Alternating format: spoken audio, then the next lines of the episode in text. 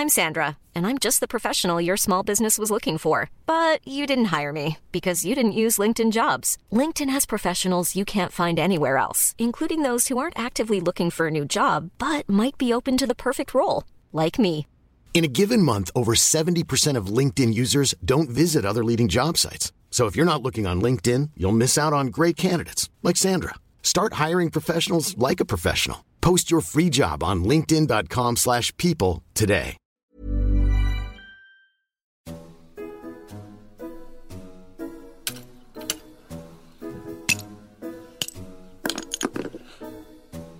Hello and welcome to This Week in the Garden. I'm Peter Seabrook, here to exchange some news, views, a bit of seasonal advice, and uh, hopefully answer some of your gardening quandaries along the way. Now, it's uh, some years since uh, I took a hammer and, and broke up some pieces of broken pot to make crocks to fit uh, for drainage in the bottom of big terracotta pots. I mean, once the uh, Californian mixes of compost and then the all peat composts came in, of course, we didn't need a crock over the bottom of the pot. It was only before then, when we were using John Innes and it had a fair bit of loam in it, there was a chance that uh, a bit of clay could sit into that bottom hole on the big flower pots and uh, just block it and uh, make it waterlogged. And then, of course, once the uh, as composite came in, uh, in practice, uh, um, plants grew better without the crocks. But uh, just uh, lately, now we're moving to a lot of peat free composts. There's a lot more soil being brought back in uh, with a number of the mixes.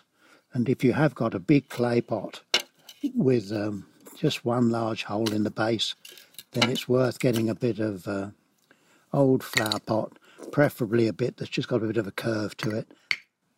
Just one piece broken up and then slipped across the uh, drainage hole just so the clay can't go in and block it up. Well, it looks as if the weather is at last on the change a bit and getting a little warmer, and with a bit of luck, the bank holiday will be very comfortable. Has been helpful over the last few days to have the temperatures a bit warmer, and certainly the rain, quite heavy rain, has helped. But with some of the large flowered pansies that we've got uh, in that really big trial, the wind and rain, and uh, on Monday, quite a rough hailstorm has damaged some of the petals. And so uh, we need to do a bit more deadheading, a little bit more weeding. And then with warm weather, just three days, I would think, it's going to be absolutely spectacular at Hyde Hall. I was there today tying sweet peas. We were just growing a few cordon style. Uh, flower buds are developing quite nicely, stems about nine inches long on those are growing outside. Uh, and there were two ladies sitting on a bench, well, for quite a long time. I didn't really take that much notice of them.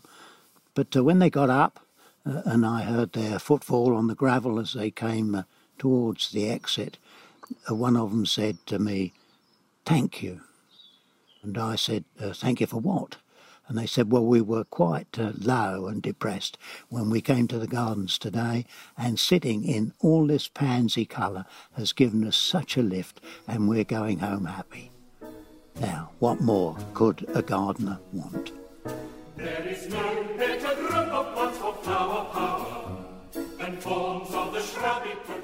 Our thanks for this week's sponsor, Hayloft Plants Limited, Pershore, Worcestershire.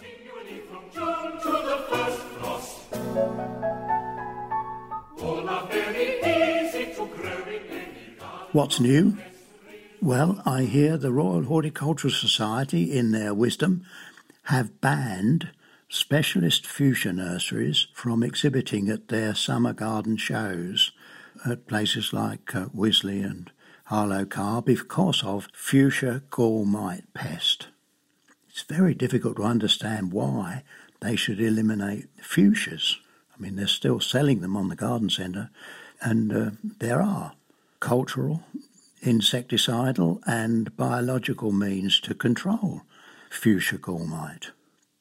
The uh, cultural approach, if you, you see some of the leaves being bloated and twisted, you just cut the plant to the ground, take everything away, don't leave a leaf or any kind of shoot, and it needs to be uh, burnt or, you know, certainly uh, destroyed well away from any other fuchsia plant.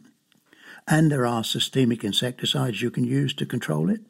And more recently, a biological control. You know, you just release an insect that eats the gall mite. I mean, if they're going to ban fuchsias because of gall mite, where does it end? I mean, what happens with uh, Agapanthus gall mite or Hemerocallis gall mite or even blackcurrant big bud? I mean, are all those things going to be banned too? I don't understand why that decision is made, well, or who made it. In spite of pretty grim weather, downpours, gale force wind, and even hail, the interest in gardening continues to grow. The top plant sellers at present are zonal geraniums, petunias, begonias, tomatoes, of course, osteospermum, fuchsias, and impatiens, busy Lizzie. Ten years ago, we were selling a, a hundred million busy Lizzies each year. Boy, that's a lot of trowel holes, isn't it? And then, of course, downy mildew disease came in and pretty well wiped out busy Lizzies as a popular summer bedding plant.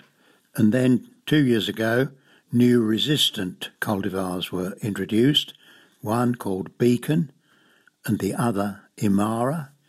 And the sales of uh, Busy Lizzie plants are returning, although it's taking time, currently a quarter of what they were 10 years ago. Uh, what about timely tips? Well, the heavy rain has encouraged a slug and snail invasion I thought my veg plot was uh, pretty clear of uh, slugs, especially. But if I put uh, a plant or two in black plastic pots on the dug soil, the chances are the next morning there'll be a slug or two underneath.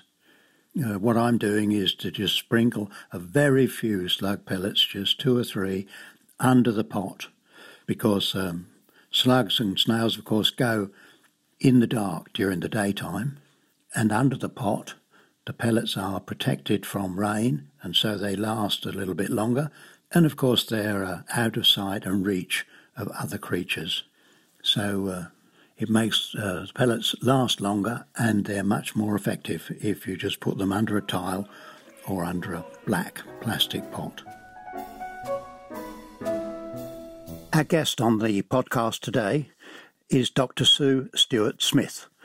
Um, and one of the uh, reasons I'm very keen to chat to her is that she's the author of a book called The Well Gardened Mind Rediscovering Nature in the Modern World. And I think a lot of us in uh, recent months have come across people who've benefited from uh, gardening to uh, reduce stress. And Sue, with this book, looks to me to be well ahead of the field uh, Sue, welcome to the podcast, and may I congratulate you on a really excellent book. Thank you very much, Peter, and I'm so delighted to be with you today. Now, I'm not quite sure where to start. Could you explain why you wanted to write the book? Well, there are actually several strands to that. I think, you know, one aspect was about my own experiences through gardening because I started my gardening life as a bit of a gardening skeptic, as I put it. I, I married in my mid 20s uh, Tom Stewart Smith, the, the garden designer. And, and we had this extraordinary opportunity of, of moving to Hertfordshire uh, on his family plot and, and creating a garden in, uh, in a field around the barn that we lived in. So, so for me, at the very beginning of, you know, I was determined to like gardening and love gardening because Tom was such a passionate gardener and I loved him. But, um, but actually, I did I did see it, I have to confess, a bit like outdoor housework. You know, I preferred being outside, but I didn't sort of see see the intrinsic sort of uh, value of it. Um, certainly not on a personal level. Uh, and that journey of, of beginning to make a space around us, and then me, you know, after about four or five years of living here, beginning to grow some of our own food and growing herbs and things that I could cook with really did hook me into gardening. And and as my career became more, I think you know, I became more senior as a psychiatrist, and you know, therefore taking more responsibility, carrying more work stress. I certainly realised that if I wasn't gardening at least part of the weekend, that I was feeling the sort of effects of that. I was missing it. So that that was my own experience um, that I wanted to draw on. But the other aspect in the background was my grandfather's story that I'd grown up with. So so there were sort of there, there were different inspirations uh, that contributed to the book. Well, so before we get on to your grandfather, which I found absolutely fascinating, why is it that going out and handling the soil does take you away from things? I mean, if, if um, I get up first thing in the morning and pop out to open the polytunnel to let in a bit of cool air.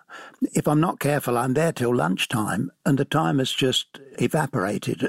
And after a really tough day, if I've been to meetings in London and things, if you get out into the garden, you're as if you're in another world. I think that's exactly right. I think it is about entering another world. It's certainly how I feel. And like you, I can find I pop out just to do maybe to pick something that I want, and I'm still out there a couple of hours later.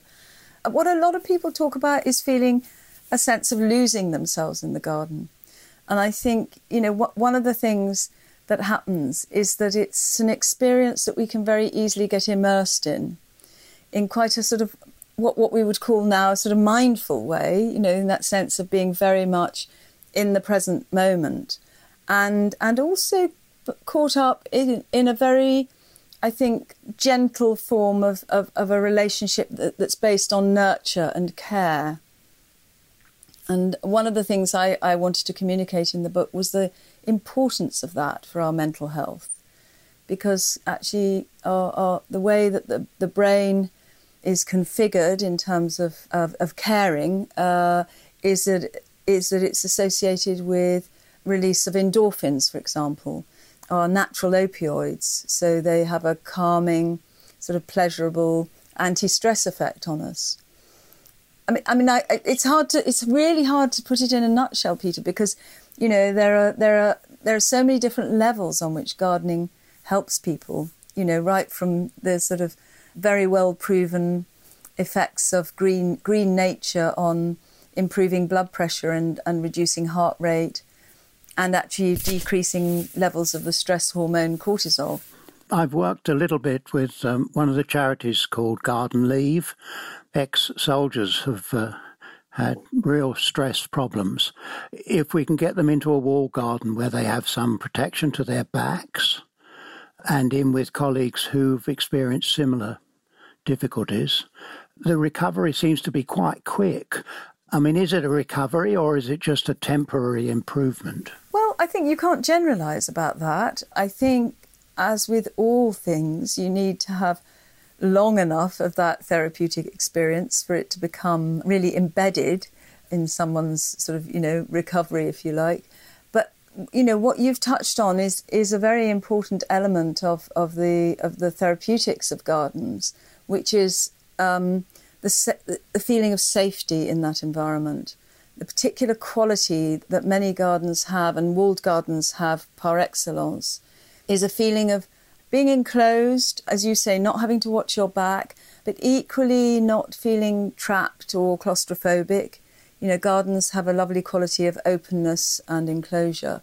And that's really the starting point for someone recovering from post traumatic stress, for example. Well, now we have to get on to Ted May. How can we best hear that story from you, Sue? Can we hear it almost from the beginning? Yes. I mean, I, I think when I when I started working on this book, I realised that I was drawing on that memory, and I went to my mother, who is she's now ninety three, and asked her to tell me more, tell me as much as she could remember. What I'd grown up hearing was that how he had been captured as a very young man in Turkey uh, in the spring of 1915. He was a wireless operator on a submarine, on the E 15 submarine, and that he'd, he'd really endured the most appalling captivity. Um, and, and I later found that actually he was very lucky to survive. Something like 70% of the prisoners of war in Turkey didn't make it home.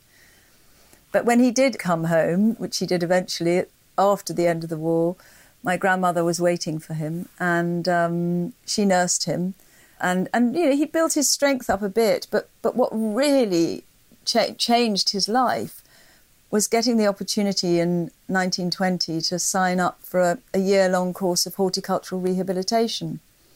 And nobody at that point in the family knew where that had happened. And, and you know, Ted had died when I was 12. So he lived, Ted lived, uh, you know, following his experiences, he lived a very healthy life and, and certainly didn't wear his traumas on his sleeve and, and, and loved his garden. He had a small holding and, um, so, so you know, he, he, I remember his garden very vividly uh, as a child.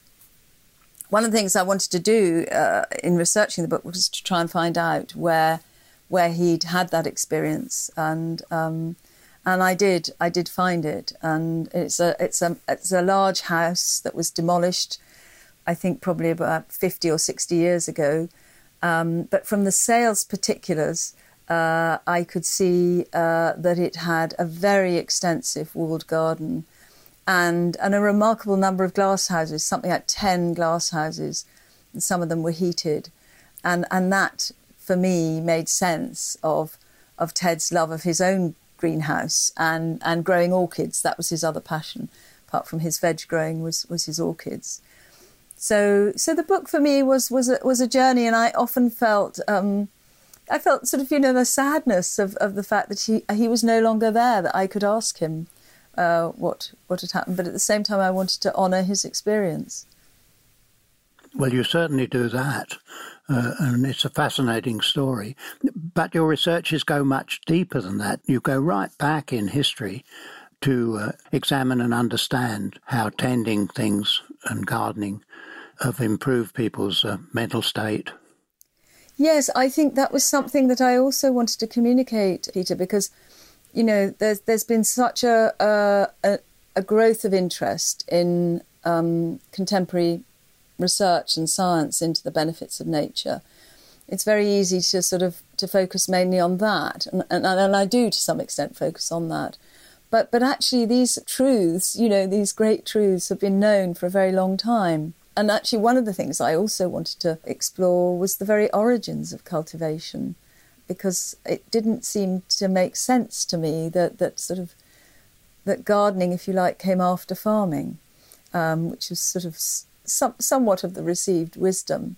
And what I discovered in researching archaeology and, and anthropology was that there's a huge overlap. There's now increasingly sort of acknowledged to be a sort of what's one researcher called a vast middle ground between between hunter gatherer lifestyles and foraging and so on, and and cultivation. And that there's quite a lot of evidence that in the in the late Paleolithic people were living quite mixed lifestyles in certain parts of the world. And and also that their cultivation was not for staple foods. They were growing life enhancing um, herbs, maybe uh, culturally important foods, dyes, medicines, um, all sorts of things. But it wasn't about survival, and I think that's very important because gardening, I think, is fundamentally about life enhancement in various ways.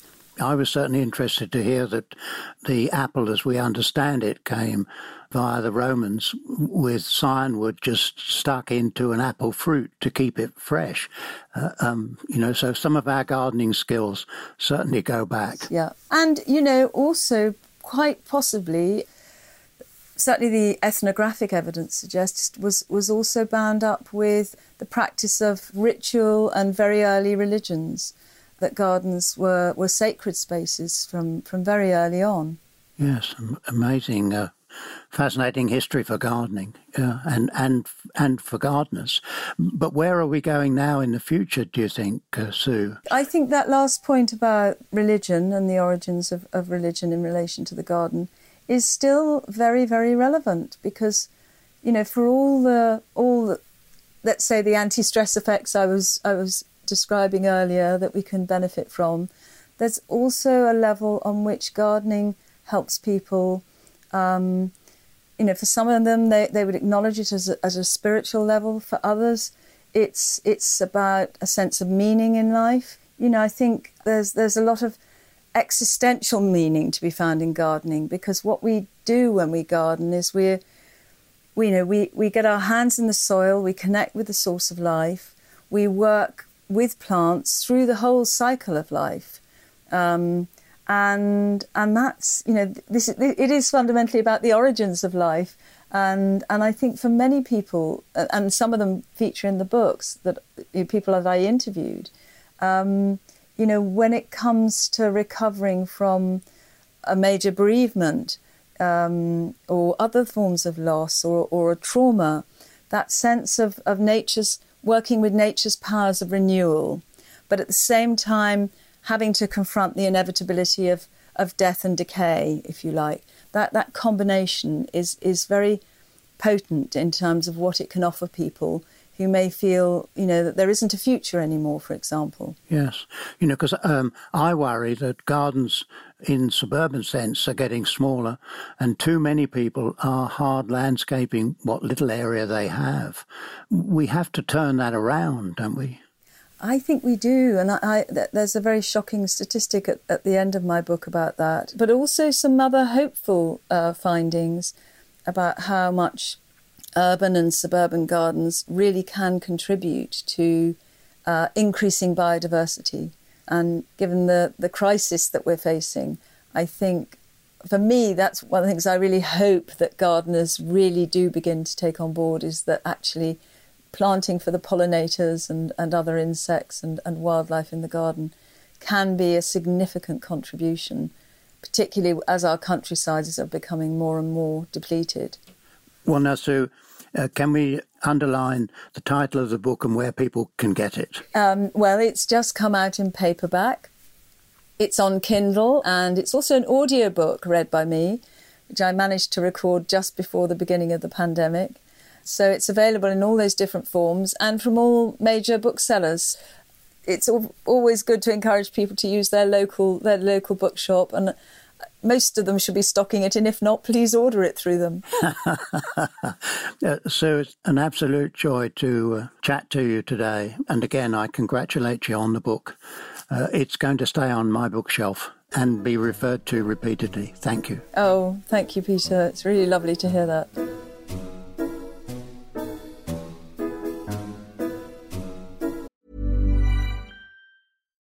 Deserves the best, and there's no better place to shop for Mother's Day than Whole Foods Market. They're your destination for unbeatable savings, from premium gifts to show-stopping flowers and irresistible desserts. Start by saving 33% with Prime on all body care and candles. Then get a 15-stem bunch of tulips for just $9.99 each with Prime. Round out Mom's menu with festive rosé, irresistible berry chantilly cake, and more special treats. Come celebrate Mother's Day at Whole Foods Market. I'm Sandra, and I'm just the professional your small business was looking for. But you didn't hire me because you didn't use LinkedIn jobs. LinkedIn has professionals you can't find anywhere else, including those who aren't actively looking for a new job but might be open to the perfect role, like me. In a given month, over 70% of LinkedIn users don't visit other leading job sites. So if you're not looking on LinkedIn, you'll miss out on great candidates like Sandra. Start hiring professionals like a professional. Post your free job on linkedin.com/people today.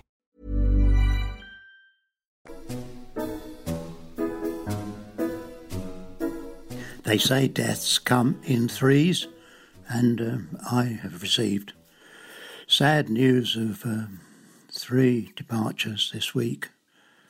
Captain David Barnes, who was uh, died aged 91 or almost 91.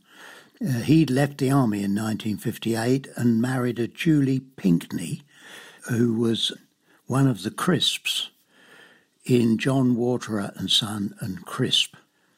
They had the uh, famous Surrey nurseries and, of course, the Floral Mile along the A4 at Twyford.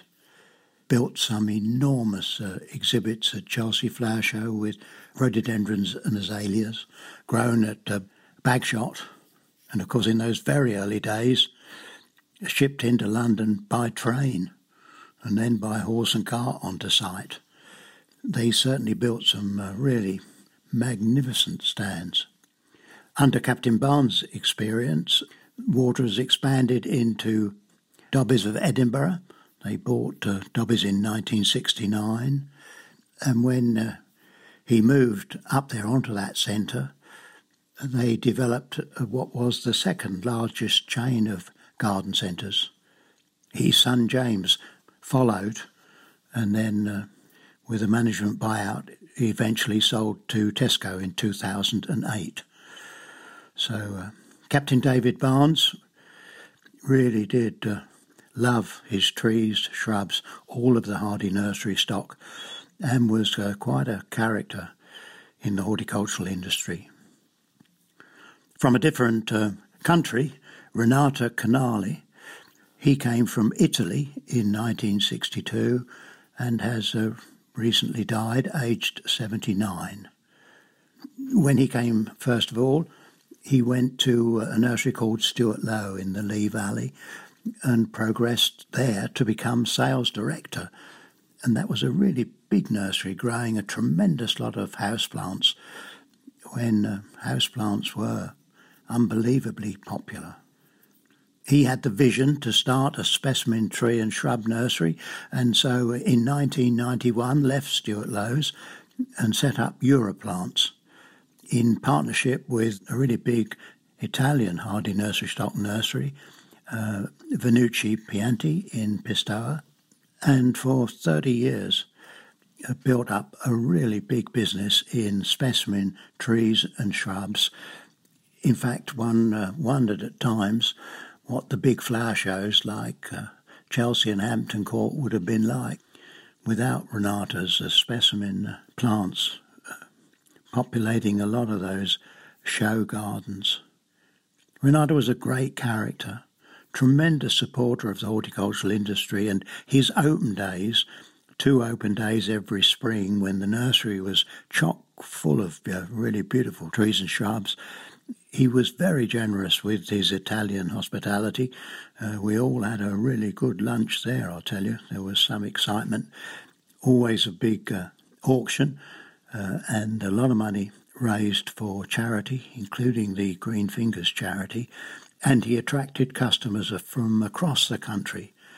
I will miss him tremendously, yet whenever I called, always time to speak, and always a smile from Renato. And the third, John Burrows, really an amazing fellow in terms of contacts throughout the seed trade. You know, he worked in uh, his early days with a number of the big seed companies, Hurst, Sharps, Thompson and Morgan, and then set off on his own and had contacts really throughout um, the seed trade world. Somehow he used to find the smaller company breeders and introduced uh, lots of novelty vegetables. I mean, this year, for example, we have the bush tomato, Sun Gold Super Sweet, which was one of John's findings. It uh, will be a great memoriam to him. I think that uh, cultivar is going to be here for a good few years. It's by far the best bush kind, very vigorous, needs a large pot or container, and one good plant well grown will have enough fruit, cherry size, and delicious flavour, sweet and flavoursome, enough for a whole family. But it was uh, all kinds of veg, shallots, garden peas, all the salad leaves, and flowers. He was um, pretty good on sunflowers uh, and introduced some really good short varieties. I don't believe that his knowledge, experience, and enthusiasm for the sea trade will be matched. John, I'll miss you too.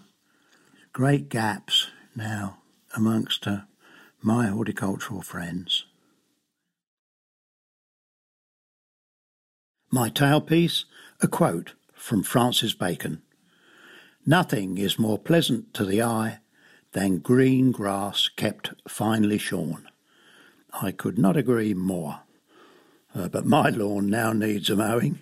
After repeated showers, it's been impossible to cut, and it's getting a bit too long.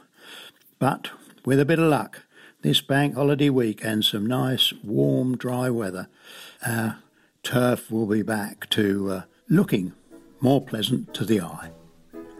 Hope to be back with you next week.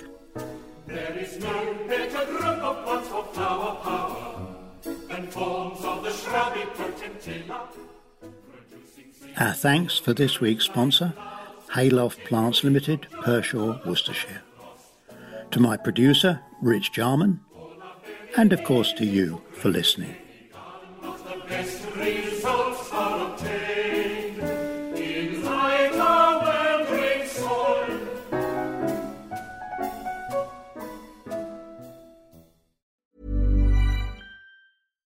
Hey, it's Paige DeSorbo from Giggly Squad. High quality fashion without the price tag. Say hello to Quince. I'm snagging high-end essentials like cozy cashmere sweaters, sleek leather jackets, fine jewelry, and so much more. With Quince being 50 to 80% less than similar brands. And they partner with factories that prioritize safe, ethical, and responsible manufacturing. I love that. Luxury quality within reach. Go to quince.com slash style to get free shipping and 365 day returns on your next order. Quince.com slash style.